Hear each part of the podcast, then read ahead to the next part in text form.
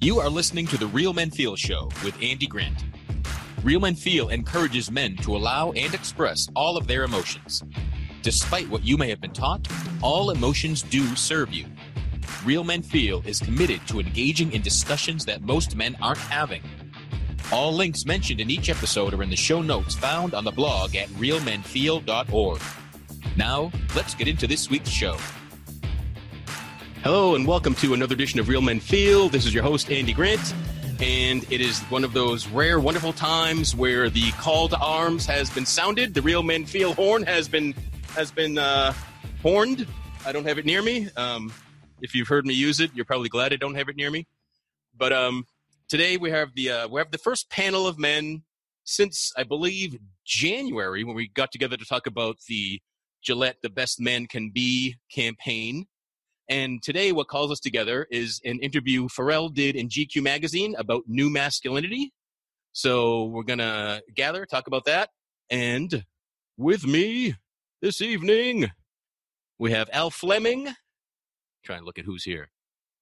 Matt Basco. And I'm assuming everyone, yeah, whatever. If you're watching, it's going left to right from what you're seeing. Anthony Simeone, Boyson Hodgson.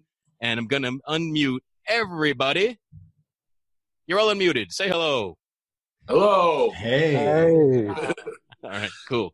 So um, I want to start with Al. Al, you read this article, brought it to, to my attention. You shared it in the Real Men Feel group. So my first question is, what about the article captured you, and why did you share it? So to be honest, when I first posted the question, I didn't read the article. But well, I appreciate that honesty. What um, captured my attention was it said the new masculinity issue. And, um, of course, the picture I saw was the cover picture, uh, a photograph of Pharrell in that sleeping bag gown or whatever that is.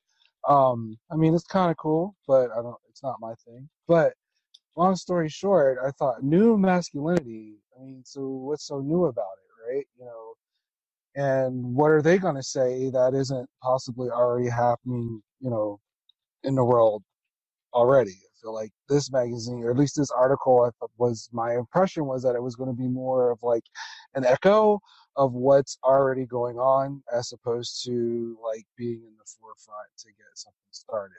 Um, I believe I was sort of right about that. But I did find some interesting insights in Pharrell's article, but I found more interesting insights in the rest of the articles. Oh, cool. So um, let, let's stick to the Pharrell interview at first, because that's what I I know everybody's read that. And as I was telling Al before we got on the show, I went looking for G Q magazine. I, I couldn't find a copy. I don't know where the heck magazines are sold anymore these days, but they're not in my old stomping grounds anymore, which is like porn shops. So maybe that's why. But that's a different conversation, Andy. and, uh, no, that's another that's another show. Yeah, and and Boyson, I know you you had an active uh, Twitter feed going on on the, I assume on the interview, but what what was that about there?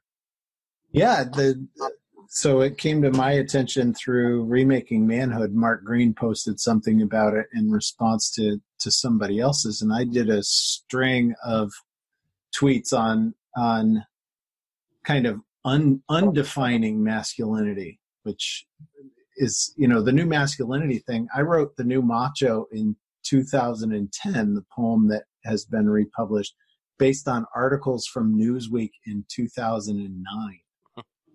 And that was, there was a New Macho issue of Newsweek magazine where they did like this whole kind of expose and who's the new macho and what does that look like and all of these things. And the conversation just kind of gets recycled every once in a while. It pops up, and then the trolls beat it back down, and then it pops up again. Um, but every time it gets a little bit, uh, it's a little more evolved. I think. I think some of the some of the things that even even I was like, wow, that's brave. That takes taking a risk back then.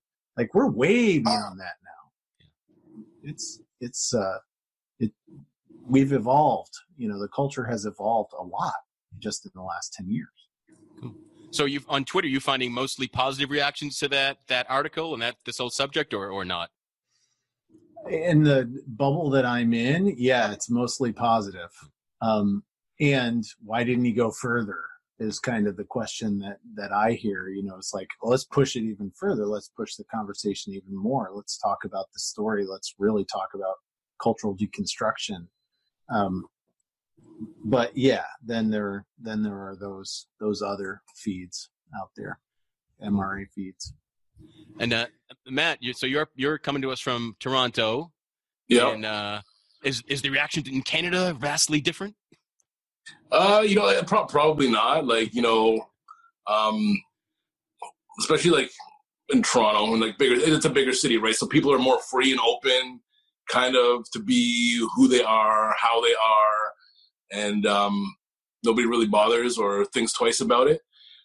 Um, so like, yeah, like, like it's not like out of the ordinary kind of deal. Like, you know, like dudes wearing a dress or so on and so forth. But for somebody in, um, like Pharrell's shoes, designer shoes per se, uh, to like, to like, you know, like really like pull it all out and like, kind of like how he got to where he is now in his, in his feeling about, um, the masculinity and what it represents and the humility involved in his growth in becoming this person that he's always, you know, kind of been, but kind of like tiptoed around the fringes. And like, now he's like fully engulfed in it.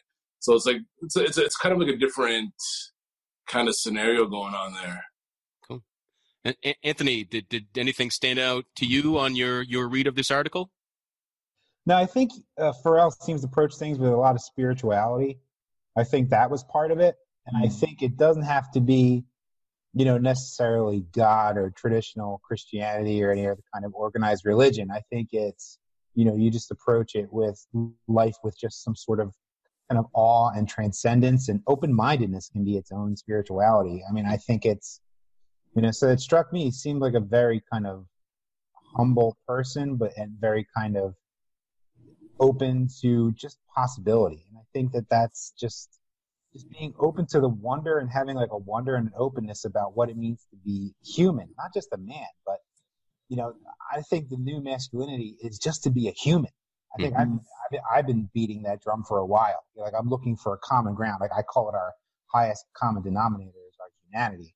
And I think that, you know, busting through and dropping these labels and just saying, you know, just being who you are as a human being, as a engendered male. I mean, it's, so I kind of clicked on that, kind of tapping into like the spirituality of, you know, gender and, and how you are as a human being and, and a man. And, you know, and I, I found it really inspiring in that way. Now, granted, it's from G Q, it's in G Q magazine, and he's wearing, you know, they have the price tag of all the things he's wearing, like one thousand dollars sweater or something, yeah. You know, and I'm just like, that's where my skepticism kind of comes in as far as, and same thing with like the, the, um, the Gillette thing, you know, when that was happening, it was like, okay, woke brands, eh, you know, yeah. So I, it comes with that skepticism, but I think he's, he adds the the genuineness to it, but it's still, it's G Q and they're peddling expensive menswear. So I don't know. Yeah. So it's, well, and it could be between the subject of an interview versus the corporate magazine structure. You know, we can separate those. Exactly. Working within the system to, yeah. you know, defeat the system. Right. So, yeah. Yeah. One thing I really, that stood out for me, his comment on, on humility being something you could learn and recognizing he wasn't always that way. And, and the, the sense of evolving. Um, right. And the, I think the old standard of masculinity was just this solid, strict box. And yeah, perhaps the newness of it is just pushing that wider, you know, making a bigger box if that's still all you got. But no, I, I was just gonna say, I, I, uh, you know, as a white guy whose college nickname was Metal, I, yeah. I cannot pretend to be a big Pharrell fan. I know his name. The only song I'm sure he's ever done is "Happy," which I think is uh, you know, the, the most the most played song for that two year stretch at least. Um, but but again, I appreciated. This learning more about his background and his his involvement. Um, but did did did any uh, Al? Did you find anything when you finally read the article that you shared? When you did read it, did was there anything that, that he said or presented that you kind of didn't didn't agree with, didn't think was accurate or, or depicting of, of your mindset or anything like that?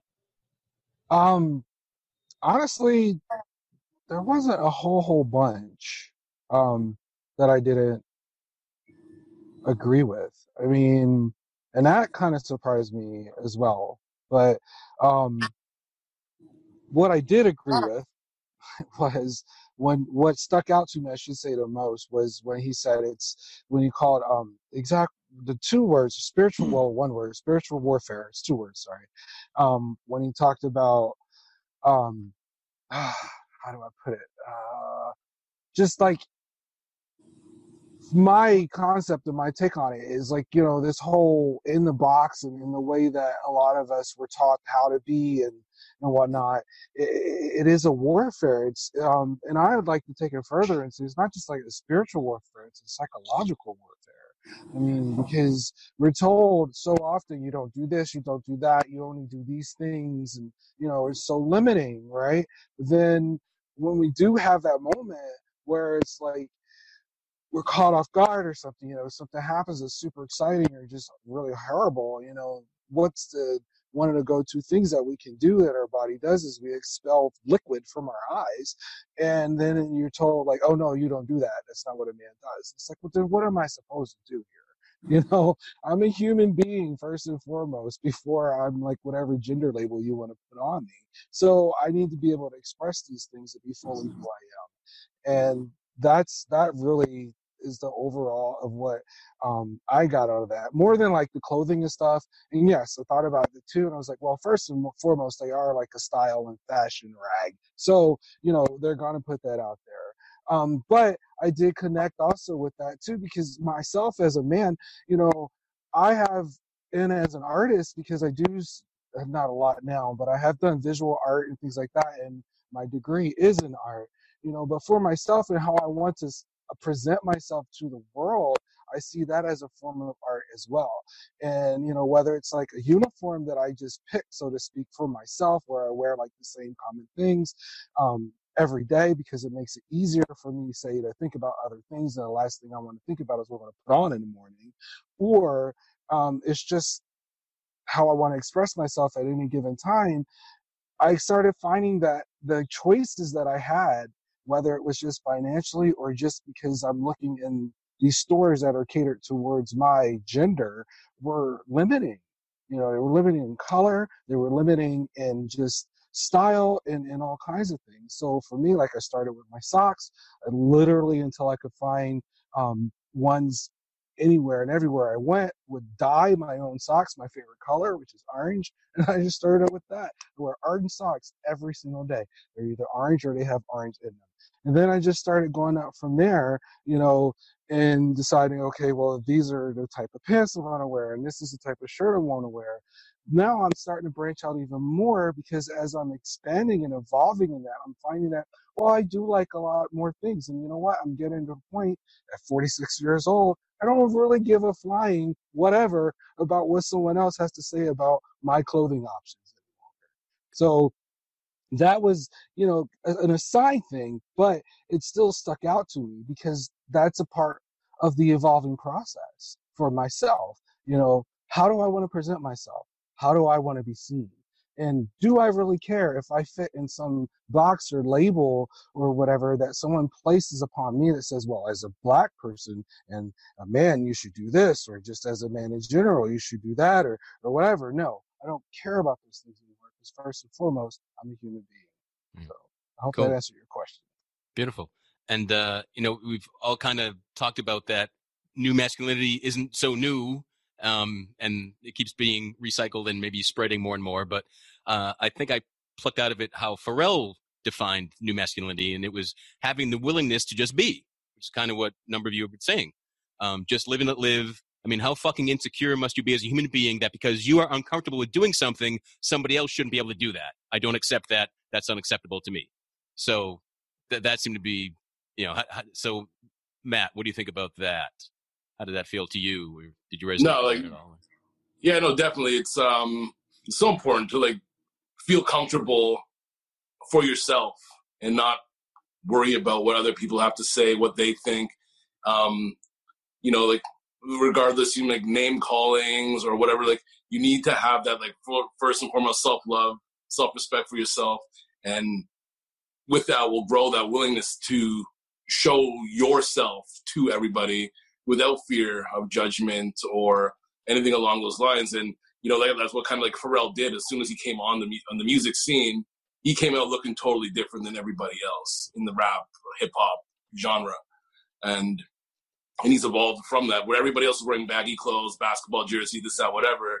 He comes out in like skinny jeans and like fitted T-shirts and, you know, like a mesh trucker hat, which completely blew my mind back in the day. Like, this is this is like my music, right? So like, like who is this guy? Why is he dressed like that? It doesn't make sense.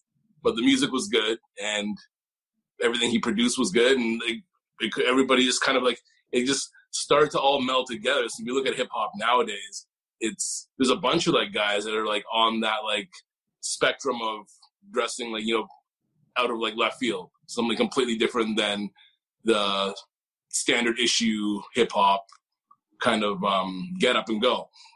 Um, so like that's it's so it's so important. Like, that just shows this, the self comfort and self um, like no, knowledge in self. That like this is me, this is who I represent, and this is how I look, this is how I dress, this is how I feel, and that's awesome. And like I'm glad that like other people have kind of like joined onto that, whether they've done it for sheer like shock value to push their careers forward, this, that, whatever, or that's just genuinely who they are and that's how they feel best. And hopefully it is that, that that's how, who they are and that's how they feel best. And that's great for them. It's great for other people um, within like the industry, like the, the younger generation, to see these people they might look up to or idolize, have posters on their wall. And it's not just that stereotypical, like, hard-ass male um, role model, like, kind of action figure kind of guy, right? Right. So is is traditional masculinity, is that more doing things to get other people to think you're masculine, whereas new masculinity is more about what you think about yourself? Yeah. Nice. Good definition. Yeah. I like that. I, I just, that just hit me tonight. That's a note I just wrote, like, while hearing it from you. So, yeah. No, right, definitely. We, we fix that everything. Sounds right. Yeah. Yeah, I mean, if you think of uh, positive psychology terms, there's extrinsic motivation and yeah, intrinsic right. motivation. Right. And anything that's extrinsically motivated is recognition, wealth, fame, things like that. Those are, over the long term, not sustainable and self-destructive. You know, they're they're this rat race, this hedonic treadmill where you're constantly you're you're always going to be competing and there's no rest. And if you never get a chance to rest and recoup, you know, so if you have these external motivations and you're proving yourself as a man all the time or whatever those in life, anything that's externally motivated is not healthy in the long term. So any intrinsic motivations of you as an individual are always better than trying to pursue the, you know, the little the straight and narrow of any ideology you're following, you know, so any kind of, any ideology you're following that is, has any kind of exclusivity and any kind of bar that you have to jump over all the time is exhausting emotionally, mentally, physically as a result. And it's no wonder men are irritable, you know, and if we're, we have to meet that external, extrinsic bar all the time. So absolutely, just from what research is showing us in positive psychology and the the science of well-being now. So, yeah. And and Boyson, with with your role in the Mankind Project, I imagine you're seeing more men interacting with them on a daily basis than than we all are. Um, so, are are you seeing, uh, you know, are, are guys, are regular guys identifying with traditional masculinity, new masculinity? You you using any of these terms, or is it still kind of just the the fringe people? I think no. it's still, I think for, we're in rarefied air when we're even having the conversation, because most guys out there, it's just the grind, right? It's, it's what am I doing to get by? And, you know, the, the first thing that popped out at me in the Pharrell article was he, he saw something and he thought that would look good on me. And like, even that is a level of consciousness way beyond where a lot of us are operating, right? It's just like, okay, what's the uniform that I'm expected to wear right here? Whether that's, you know, whether that's a Flyers t-shirt or whether that's, you know, my logo gear or whatever it is, kind of what am I, what am I supposed to do? What am I supposed to look like? And let me fit into that. But that intrinsic motivation, I think that was really on point. Anthony, and and then add to it what Al was saying about the kind of spiritual. So now let's take intrinsic motivation gone awry, which is addiction, or intrinsic motivation gone pure, which is like spirituality. So it's like, okay, now I have intrinsic motivation and I can step outside of myself long enough to see, oh, is this is this kind of what I what I actually want? I had a whole bunch of stuff popping up. The the price tag conversation too. Like the other thing, it's G Q, it's commodity. This is all right. Commodity. And just like the you know, the Ellen DeGeneres and George H W. Bush conversation, like class solidarity. It's like Pharrell Williams for real does not need to give a fuck about what anybody else thinks about him. Like not one. Yeah. Know. And I think in the article you mentioned that, you know, it's, he gets to use, he's, he's lucky and he's glad he gets to use his influence that he has to inform the conversation. You know, just like Terry Crews has done, you know, with what he went through and through, you know, uh, what his experience has been with being abused and, uh, you know, his experience with toxic masculinity being used against him and him being taken advantage of. So it's people, I'm, I'm all for people using their, you know, and even companies using their, their privilege to get messages out. It's just that, yeah, I mean, it's, I think I'm just skeptical by nature, you know, but it's, hey, it's, if they're making money and they're staying in staying in publication and wherever you can pick up a copy of it, physically, electronically, you know, uh, if they're staying in publication and because of that, and they get to share a message that I think is beneficial, that I think we all are talking about here, then go for it, you know. But it's uh, I, I have a bad relationship with capitalism lately, so that's why skepticism is uh, is showing. No, you, you mentioned Terry Does Crews. Does everybody have a good relationship with capitalism? I'm just like curious. About sure, there, there's one. There's one percent that has a very good. Right. Right? But uh, you mentioned Terry Crews, and we're talking about Pharrell, and it just struck me now: is are are more African Americans willing to break masculine stereotypes, um, or is it just happen to be these two people? I cannot say that definitively. I have an answer for you on that, but what I can say is that.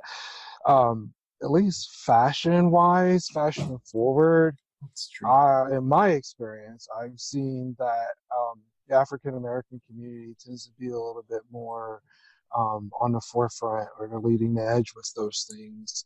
Um, just especially in regards to, say, color and color choices and wearing, like, bold patterns and, and things like that. I mean, that is inspiring to me, and that is... I. I think a part of our culture and just in general. Um, you see that in our churches. Um, you go to church and, and, you know, for everybody, the pastor to the choir to the little boy, you know, sitting next to his grandmama, they got all the colors on, they're popping, everything's to the T. You know, it's just a thing that we do. So, yeah, but um, going back, uh, Oh, I forgot what I was going to say. Sorry. Going back to um, something that Anthony was saying. Oh, jeez. I'll come back because I'll remember it later. Okay. You know, I uh, I took some of the questions that Pharrell was asked, and mm-hmm. I thought I would ask some of you guys some of those questions. And if, if I ask, happen to ask you and pick you, and you just, yeah, you know, no idea, don't just just pass. But um. So, Matt, what we who were your role? Who were your male role models growing up? Mm. Uh, like male role models, um, I don't like. I really couldn't tell you like a like a role model, like someone that like I aspired to be like. There was always like you know like athletes that were favorite athletes, um, favorite music artists that you tried and dress to emulate their style, so on and so forth. As, but like as like a, like a role model, someone that like I wanted to walk in their footsteps and be just like them, there really was nobody. But like like I said, like there's people that you like you liked their character and followed their music and so on and so forth. Like so, you know, I'm thirty-six now, so like back it was like ninety, like early nineties. So we had like. like Notorious B I G and a Wu-Tang, and like that's who like we wanted to be. Like obviously they're not role models because It's not something to like really model yourself after, other than fashion wise, like the way the way you talk, uh, language, so on and so forth. Yeah, but like, yeah, just stuff like that. So you know, you go out and get your mom to buy you like the baggiest of baggiest clothes and, and stuff like that. And so you try to emulate this look and emulate this character that they have given the world, and everybody just wants to be there. It kind of ends up being like, you know, like cookie cutter, because every other kid your age yeah.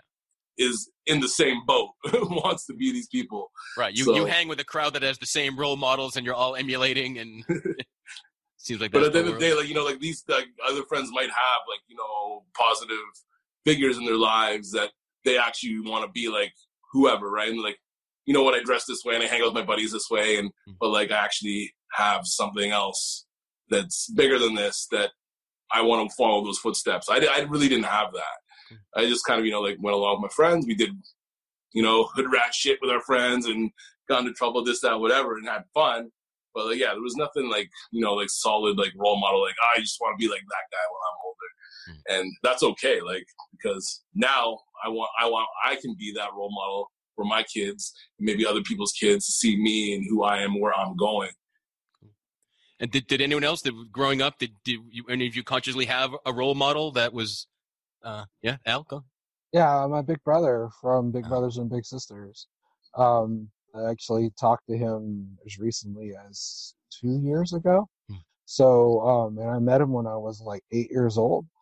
Um, he was definitely my role model. And it wasn't because he was like super smart or intellectual or anything like that. It was just because he spent time with me and he was always real with me. I mean, no, I never saw him cry, but I did see him, you know, get sad and be upset. I saw like a pretty good range of like his emotions and just how he handled things. You know, I, he had a girlfriend at the time when I knew him and everything. And I got to witness some, you know, uh, them just being together and, and being, you know, boyfriend and girlfriend and all that. And, but it was, it's mainly because he took time and talked to me and he was real with me. And I'd ask him a question and he'd answer me honestly. You know, and he never said to me, oh, don't tell your mom I said this. No, he just like, listen, this is what happens and blah, blah, blah, whatever. And that's just how that him impressed me enough that when I have my own sons, I literally just like, okay, I'm going to lay it out. And this is going to be real. This is life. And this is how it happens. Of course, every year it was age appropriate as what they could handle. But I, I didn't hide things from them and I didn't lie to them. And um, they appreciate it too, but I have to say I got that from him, my big brother. Cool. Boys and Anthony, any role models for you growing up? Yeah, uh, for me it was, not to be too blunt, but it was any male adult that didn't treat me like crap. I mean, you know, I know that sounds like any port in a storm, but I mean, there were a few in particular. There was, uh, you know, a high school English teacher, shout out to Mister Scribonia, who was, you know, basically who supported my, you know, when my father was saying that my artistic side was basically evidence that I was, you know, a homo, and that's the worst thing you could be for a macho Italian dad right off the boat from Italy. So, you know, uh, there was a father figure there for, for Mister Scribonia, who taught me that not only was my talent, you know, uh, totally normal, it was it was a good thing and I should pursue it, you know. And then there was the high school principal who believed in me. There were, you know, guidance counselors. So it was men who showed me sympathy, empathy, uh, you know, didn't raise their hand to me and just treat me by default as a piece of crap. So, I mean, it was it was a low bar, but they raised the bar, you know. So I came to them with no expectations of adult men and authority figures and father figures, and but then they took that and raised it and raised me effectively. So it was, you know, there was the examples of, you know, that just taught me that, you know, I sometimes people think I have a sort of a disdain for family and for blood, because I had none really growing up. I had no family connections. My parents didn't really fuse those into me or my siblings, but it's just fused. It just really solidified for me that you need to make your own family, your your own friends and family, your your friends and your father figures. You can have multiple father figures and they become your family along with your friends, and you build that on your own. You find that, you create that, uh, just like your own meaning in life. So yeah, that's uh, that's really it, it for me. Cool. And Boyson, were you in a men's group at age eight, or what was it for you? No, I'm I'm here to keep it real with y'all. I, I yeah, I can list the teachers and Mister Hoost, Mister Hickhouse, Mister MacArthur, like, yeah, all good dudes, but no, fuck that. I was into being as opaque and as hidden as I could possibly be. So, like, the role models for me ended up being, like, some of the, like, most typical, stereotypical males of the day. Like, Christian Slater, fucking Don Johnson on Miami Vice. You know, when I was real little, Rick Schroeder. Like, th- these characters who's like, oh, they've got it all together. They're rich. They're good looking. They don't have anything to worry about. I want to be like that. I'm going to emulate that so that I don't feel pain, so that I don't experience the existential, like, terror that I constantly feel right now. Right. So I'm going to pretend to be that. And I think, and, you know, there, but for the grace of God, right. I kind of got out of that because it hurt enough. Um, But still, that's where I, you know, when I'm, when I'm unconscious, that's where I slip back to, is I want to put the mask back on. I don't, I don't want to be real. I don't want to be authentic. I don't want to be vulnerable. I don't want to take risks around this stuff. Like, that's, yeah. I mean, cool. Thanks.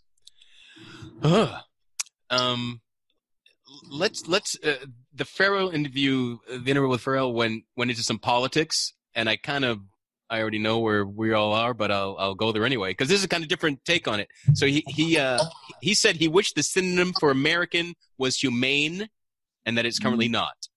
So what do you wish the synonym for American was, and what do you think it currently is? Anyone want to start with that? Third rail. That is a third rail right there. I think synonym for American is, you know, fearful, you know, a, a scared naked ape. I don't know what it is. Scared naked primate. I, I don't know. It's, yeah, it, we're just too wrapped up in our fear and our, we're clinging to the fake external certainty of ideology. Ooh. And no, no did- more, no bigger example than our president. Right. So did you, do you believe this is, have you always felt this way, or is this recently? Like, a, when you were a kid, did you think American meant fearful and being an ape? I mean, when I was a kid, I, I liked Ronald Reagan just because he was on T V and he was an actor, and I didn't know any better, you know? So, I mean, and, you know, they had the puppets of all the politicians, and I thought they were funny, you know, like that. So, you know, but I know, I think I, I've evolved more recently into just, I don't know about you guys, but I'm just getting, like, I kind of didn't, part of me didn't want to come on tonight because, oh my God, here we go. We got to defend masculine, defend real men feel again. We have to defend mm. a fluid, you know, up, upbeat, positive form of masculinity that can be whatever you want it to be. Here we go. We got to fight this fight. But it's so important that all of us here do this, and people who feel like, and men like, uh, who feel like us are. And I feel like we're fighting this fight, and just, you know, to paraphrase to paraphrase Martin Luther King, you know, the arc of history tends towards justice, but it takes a long time because mm-hmm. there's so many people full of fear. There's so many men full of fear, and that's why masculinity is changing slowly but surely and broadening. It's just, you know, this, it's so slow. But I mean, it's I I came on tonight because we have to keep fighting this fight. And, you know, but I mean, it's, but having a president like we do, I mean, who's just reinforcing these, the stereotype of, like, the big, brash, loud, scary guy who's, like, you know, Mister Tough Guy. So what, what do you wish the synonym was, but besides presidential funny puppets or something like that? uh, yes, please keep me focused. Uh, what I wish the sim- synonym is, synonym, synonym. Man, I'm having a hard time talking tonight. It can be cinnamon. I wish I wish it was just, you know, really free. I don't think we're free. I think we need to be really free. Cool. We're fake free right now. All right. And and Matt, I wonder if you, from from looking down on your at your southern border, um, what what do you see that American means today? Oh man, like like looking from, like, you know, the outside in down there, like I, I can see that it's like some some kind of a mess. And but whenever I go there, like I meet like the best people. Mm. I think when we when we initially talked, like whenever you come to Canada, it's like it's like meeting the nicest American ever. Yeah. But yeah, like I, yeah. I, I but like actually whenever, whenever whenever I go down there, like everybody's like super nice to me when I'm there. Like, you know, they're courteous, respectful, and like everybody says everybody's all grumpy and stuff down here, but it's really not like that. So like, you know, people, you know, there's tough times, there's, you know, poverty, um, especially like in like, you know, the bigger cities and stuff like that. But like everybody to me seems like super chill, super cool, very friendly and open, willing to like share more than I would expect. Like, you know, share things, um, Sh- but you still said it's a mess. So where's the mess come in then? That mess, I guess, like, you know, y- y'all are good at like putting that mess behind you and like putting on like a happy face for the outside world to see. And when, you know, people go home to wherever they're going home to, if they have a home, it's a different scenario. And that's something they have to deal with, um, you know, wh- whether they're going to have like food or be able to pay rent, um, if they're going to have a job, or whatever the case may be. But, you know, like, as, like, a country in general, as a whole, the people that I've come in contact with are very loving, nurturing people. And I guess that's kind of, you know, what the foundation was kind of built on, like, that kind of people. But the people higher than them have kind of, like, you know, cast this shadow upon them where they're constantly trying, trying to dodge this shadow, get into the sunlight. And... and like have like a good life, and it's like a constant struggle for you guys down there. Like I, I see it, depending on, you know, where you're from, like um, what your uh, racial background is, so on and so forth. But yeah, like especially that guy that's in charge of your country is a whole other scenario. Um, I don't know. I don't know how he's still there. I don't know how. I don't know how American politics works.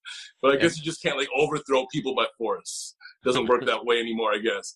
But, uh, yeah, you know, like, you guys do with what you guys have the best you guys can. And I think as a country, you guys do a really good job at doing that.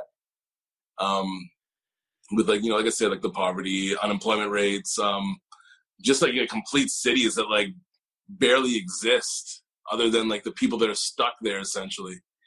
Like, you go down to through Detroit and, like, it looks like, you know, somewhere in the Middle East. And, but still you'll meet people there and they're friendly and upbeat and willing to help you and stuff like that. And it's not like, you know, you expect something completely different when you go through a place like that, that's so beat down, wore out and been through so much, but to find like these people that are like living their lives to the fullest they possibly can with what they have, that's, that's, that's pretty spectacular. And, you know, this, like, to me, like, that, the synonym for American should be just should be love. And everybody should just love one another, like, love love thy neighbor and do on to others as you want done onto yourself. And, like, that's, you know, like, kind of like the basis of everything. And I think aside from politics and um, all these other things, It's it's in there in everybody, and maybe one day, you know, that, that whole, all the ingredients will come together and everybody will be able to, like, live harmoniously and not have to deal with all the other bullshit that's involved in it. Cool. Thanks. Uh, Boyson, you want to touch the third rail? No, I, I want Al to go first. Okay. Okay. So, yeah, I would say for me that we're messy. We're definitely messy. Um, and that perspective for me comes from uh, living in another totally different country for two years. Um, I lived in Japan for two years. And that's, um, I, and I'm much gratitude. I mean, I was in the military, and that's how I was able to do that, because I honestly don't think I would have been able to do that any other way um, at that time. But yeah, we're just messy. We got so much going on and so much that we don't want to deal with that should be dealt with, because we just people are afraid to, one, just own their own shit. And then two, I mean, sometimes I'm this way, more so not now, but we don't, we just want to put things off and, and, and, and not take responsibility for it and just say, you know what, just, just let that sit in the corner there. But then it starts to fester and smell and mold and rot, you know, and then by the time you go back to look at it, you're like, what the hell am I dealing with? You know? So yeah, we're just way too messy. What I wish we were is, um, you know, truly free, you know, truly non-judgmental, not judgmental and um, authentic. Um, so there's a lot of people that way, you know, I can't say that everywhere is not. I mean, I've traveled this country. I've been in just about every state, whether it was with four wheels or with eighteen. And I've met a lot of different people all over the country from all kinds of backgrounds, you know. And so that keeps me going with faith in this country to say, you know what, we're not all bad people. We're not all, you know, the ignorant blowhards that we see on the Squawky Box, you know. Um, But yeah, just authentic and free is what I wish it was, cool. As opposed to messy. Thanks, Boyson. Nice. Well, that. Thank you, Al. That was great. Um, I think we're asleep, is what I think. I I think that uh, you know I that's that same avoidance. So you know I'll take full ownership of that. The the amount of reality that I want to like. Put away, and Al was talking about is over in the corner. Put it, put it away down there. Um, I wish that synonymous with America was was awake, awake to reality, awake to you know looking at what's actually what's what's real, what's happening, and and you know good news is I think that there are a lot of us who are struggling waking up, and I think the people that I I think there are lots of people that, you know, might regard me as their enemy, who it's the same struggle. They're struggling to wake up. And, and, uh, Michael Kimmel talks about aggrieved entitlement. Like we, we've lived with such a sense of superiority and such a sense of entitlement for so long that, that the, the threats to that, the threats to our certainty, the threats to all of these things have, are, you know, shaking all of us into trying to wake up. Um, and yeah, we're beautiful. We are a beautiful, kind, loving people all over this country and all from all, all of our backgrounds as individuals. You know, it's the, the old trape about religion. What I love Jesus, his followers are just a pain in the ass though, right? Like that, that kind of thing. So yeah. Put it mildly, Boyson.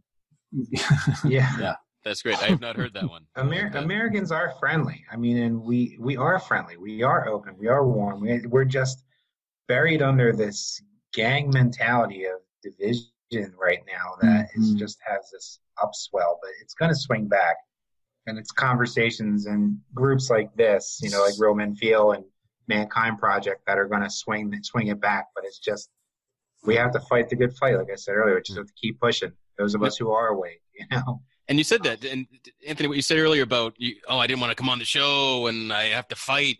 And um, d- does being here, just talking like this um, among like-minded men, feel like a fight? No, I mean this. This is a relief. Okay, this is a relief, but it's just, it's just what I what I meant by that was it was it's. You know, I guess maybe because you and I experienced like a lot of the troll attacks when, we were, when I got into the MGTOW stuff a little while ago, and it's just it it doesn't make me angry; it just makes me sad and and exhausted to think about the people who are just clinging to the ideology of this of this old-fashioned, antiquated, tough guy machismo, walking this thin little tightrope of machismo, and how. how miserable and narrow and small their lives are. And it makes me sad, angry, depressed, exhausted, like all at once. And it's just like talking to you guys is catharsis, and it refuels me. but it's like I get exhausted thinking about repercussions and reactions of like the trolls, you know, and I guess you can't think like that, but it's like, that's why I feel like, no, I have to go on. I have to talk to all of you guys, all of you like-minded kindred spirits, because otherwise, you know, it's just, I'm just going to get broken down. So that, that's what, that just to clear up what I was saying, but I mean, okay. yeah, it's, gotcha. To talk to you guys is not exhausting. It's re, it's re, re-energizing, but okay. you know, it, just the thought of like people, trolls reacting and wading into that again, I think is, I think I might have post-traumatic stress syndrome from that, man. Seriously. And so do you other guys, do you feel like that, that by your willingness to, to have a new masculinity, to, to redefine, to ignore the traditions that don't feel good, does, does that feel like you're in a fight with other men over that or society? Does that resonate? Yeah, Al, does? Yeah, well, I have to. Well, it's not that I have to. I'm kind of like, I feel like I step into the fray almost every day when I go to work. Um, I work in a very male-dominated dominated, um, industry, or, you know, technically it's retail, but it's, you know, cars and luxury vehicles. And so, and I work in the parts department, which is right next to service, which is mostly men that are full of bravado and machismo and, and all that stuff. And I have a unique role in what I do because I get to walk around all parts of that dealership and I just watch sometimes. And I'm just amazed. Like, I interact with just about everybody. And some of these guys are some of the kindest, you know, most gentlest, awesome men that you could meet, you know. But then I see that at times they have to put on these masks, you know, to deal with their their contemporaries. And, and uh, I just, it it amazes me and boggles my mind all at the same time, you know. And I don't ever put on a mask at work. I am who I am, period. And, you know, when they're talking about their families and spouses and all that stuff, and, you know, that are opposite gender, I'm talking about whoever it is I'm dating at the time, you know. Um, and it's typically someone of the same gender because that's what my proclivity is. But, you know, and I don't bat an eye. I don't shy away from it. I don't back down, you know, even in the face of what might be, oh, well, that's not a man. But I can feel, even though they don't come out out and say it to me, I can feel that they respect me for it because I stand my ground. And I say, this is who I am. You accept me or you don't. I'm going to do my job no matter what. And I'm going to, you know, I hope that you do the same. And we can find common ground in what we do together and still be men, regardless of what your ideal is or my ideal is. We're just who we are, human beings. And that's the way I try to approach everybody in that regard. So I said, I think I thought about this a lot, and I was like, wow, this environment, if I let it, could be so toxic to me. You know, I could literally not enjoy my job. I could literally dread and hate coming to work. But I don't. I actually love going to work, and I actually love interacting with a lot of my coworkers every single day, regardless of what my judgments may be about many of them. Cool. So, so Matt, I, I know that you guys have similar jobs. Is that why no, you were uh, reacting? Sounds to like it. Yeah. It sounds like sounds like it. Yeah, like I'm in, I'm in parts in a car dealership and um, surrounded by mostly men all day, every day. But I guess luckily enough, the tides have, like, you know, started to shift. Like, the older guys are on their way out, and it's a bunch of younger guys in as technicians coming up that don't have that same macho mentality as the older guys may have had back in the days, where it was, you know, man strong, man fixed car, and like a woman comes in, they try to like take her for everything because she doesn't know any better. Um, we're also lucky that we have female service advisors, which um, I know definitely helps the, the, the female client base when they come in, not to feel that kind of like pressure they might have had before with male advisors, where like they may talk down to them, uh, trying to explain stuff to them. The women are more open and free and be able to communicate better, more effectively, but be more effective communicators. And in that, we kind of have like a good a good mix of like everything going on in the dealership, um, with between like male, female, um, different cultures, religions, so on and so forth. It's kind of like a real melting pot kind of kind of deal going on we have, which is nice. So everybody kind of gets along, and um, everybody is pretty open and honest. It's like, I've been there for ten years now, and it's kind of been like, you know, like, they see them more than my family most of the time, right? So like, you got to learn to get along with these people that you're with eight, ten, twelve hours a day sometimes. And uh, yeah, so like I said, like the younger kids that are coming up, bring a little bit of light with them, with this, you know, the, the non-toxic masculinity that the older guys may have had. There's a couple still lingering around that are, you know, like gripped on tight on that macho man mentality. And you know what, like, okay. But at the end of the day, they're not like bad people, but you know, they're not the warmest a lot of the time. But if you can, if you, if you know how to interact with them, you can get by. And they'll respect you, and you can have a level of respect for them at the same time. Cool. Awesome. Yeah, the I I I don't feel like I'm in any sort of fight. I've just like agreed to be open and authentic, as Al was saying. And it just, it's a relief to just be yourself and not care what anyone else thinks. But the only times I do feel like it's time to fight is like experiences that Anthony referred to, when when expre- expressing my view, being open, being vulnerable, makes someone else come back at me and start with the name calling and, and coming at me wanting to pick a fight. And often uh, when I was editing at the Good Man Project, it was uh, Good Men Project. It was the, you know, I was called the feminazi, like, you know, weekly. And um, Anthony, you were called that and a thousand things worse. But so, um, you know, have we been duped? Have we all been tricked by the evil feminine to to soften up, to have emotions? Um, uh, boys, I hope this is kind of what you referred to. We love it. That's awesome. Have we all been duped? What's the story? That's that's the question that, that always comes up for me around this is like, what's the story we tell about masculinity? What's the story about we tell about what it means to be a man, and what do we believe culturally? You know, and what's the worst thing that could happen beyond their...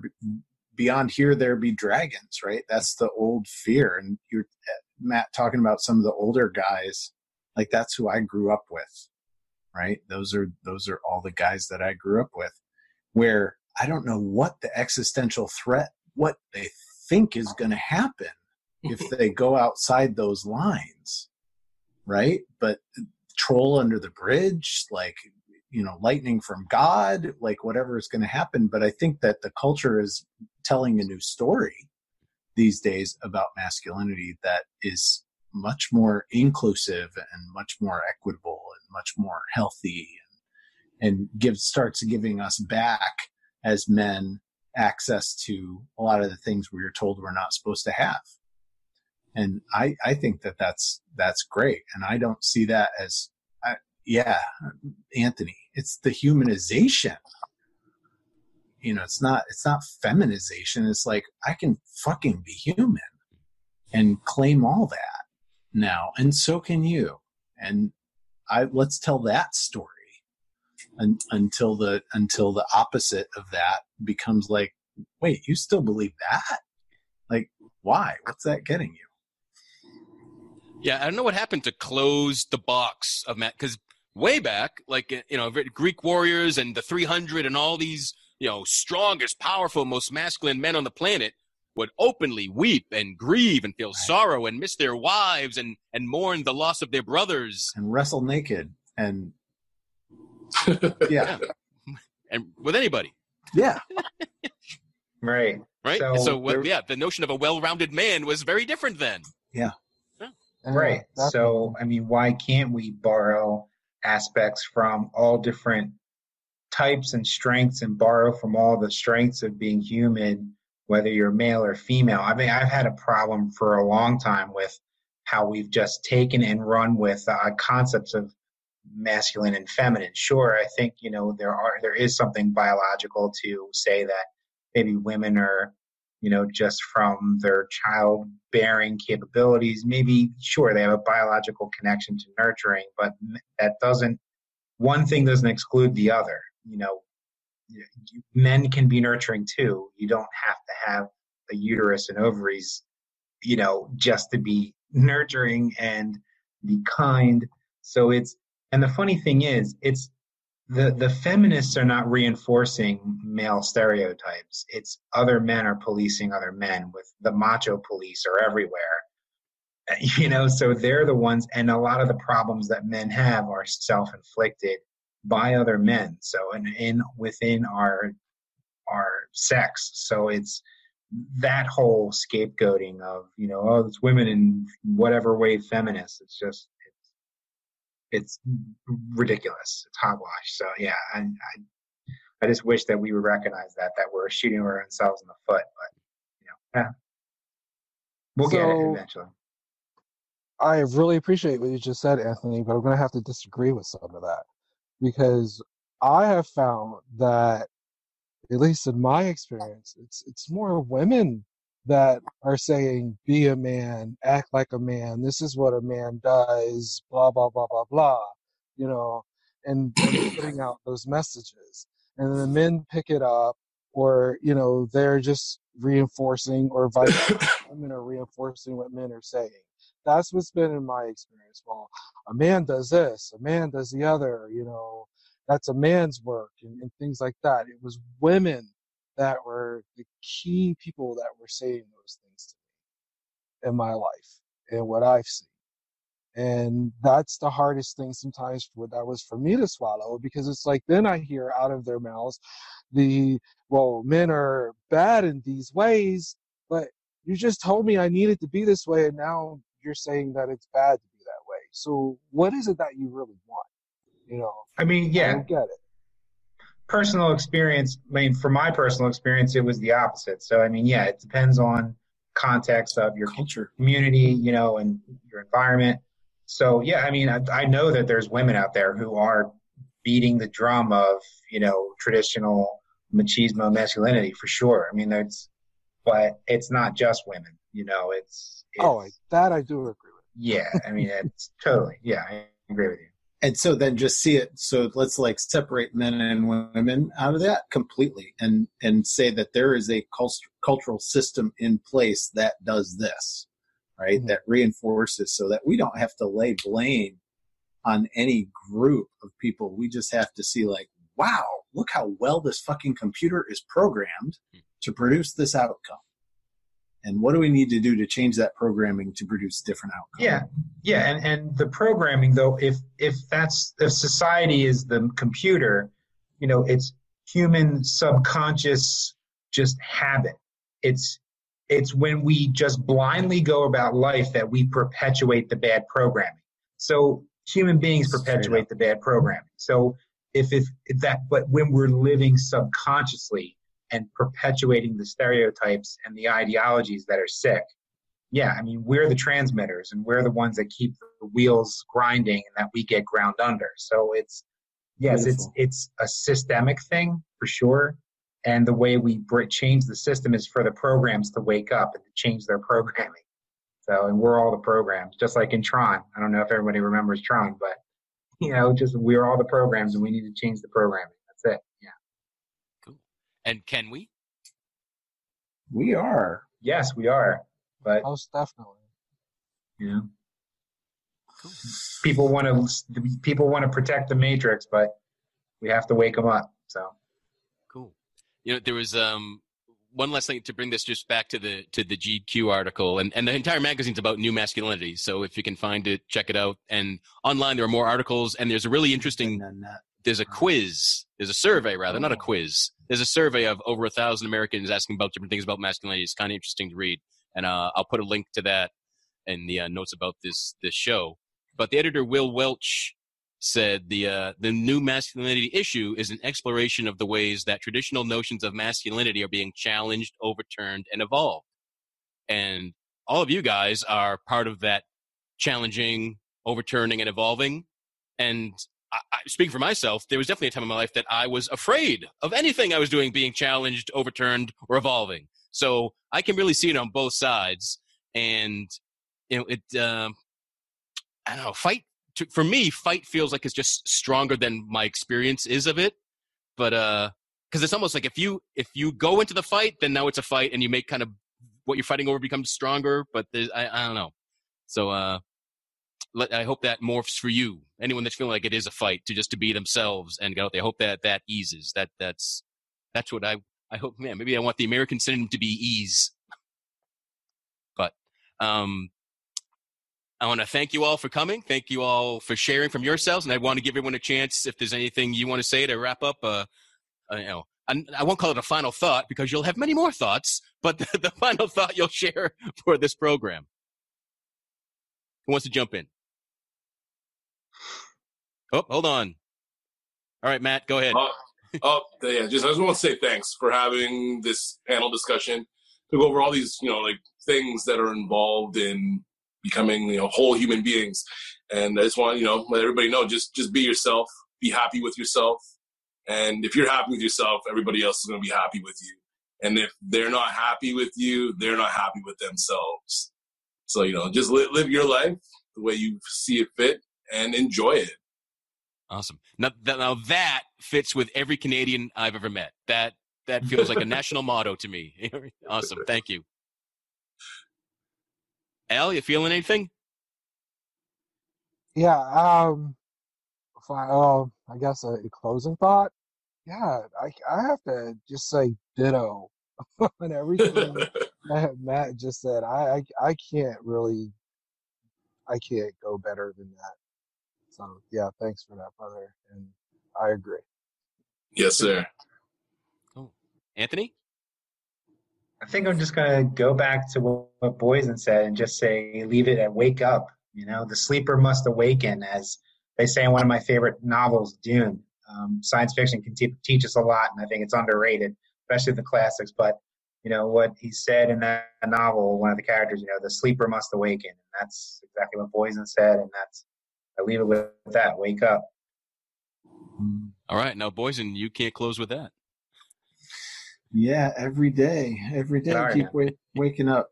Gabor Maté, look him up. Uh, uh, in his most recent book talking about addiction, he says that the, the human genetic code, the D N A, is nowhere near complicated enough to program the richness of who we are. So look to culture, because it's the interaction between the environment and our D N A that creates all that we are. So my thing is like, what's your story about masculinity, femininity? What's your story about freedom, not freedom? What's your story? And yeah, and love is a verb, right? It ain't no feeling, it's an action. So yeah, love. Cool, coolness. Uh, um, From the bottom of my heart, I really appreciate all you guys, what, what I see you doing in your in your lives, with your friends, with your family, your willingness to come come out here, share yourselves, be open, be authentic, your vulnerability. Um, hmm, it's my deepest hope that you all are role models to people that you never meet, right? That that mm-hmm. your words, your actions just carry on, and and the ripple effect of you guys being you guys is just never ending. So thanks for being here. Uh, everyone, thanks for listening or watching, uh, whatever your sense of choice when dealing with Real Men Feel. Wherever you're finding us, please give a share, a like, subscribe, share it to someone else, put someone in contact. Uh, write to me, tell us your story, come be a guest, recommend someone. But uh, overall, be good to yourself. Thank you for listening to Real Men Feel. Reach out to us at real men feel at gmail dot com. Learn more about Andy Grant at the andy grant dot com. Until next time, visit real men feel dot org or the Real Men Feel Facebook group and share what you thought of this episode. Please give this podcast a review on iTunes, Google Play, or wherever you are discovering Real Men Feel.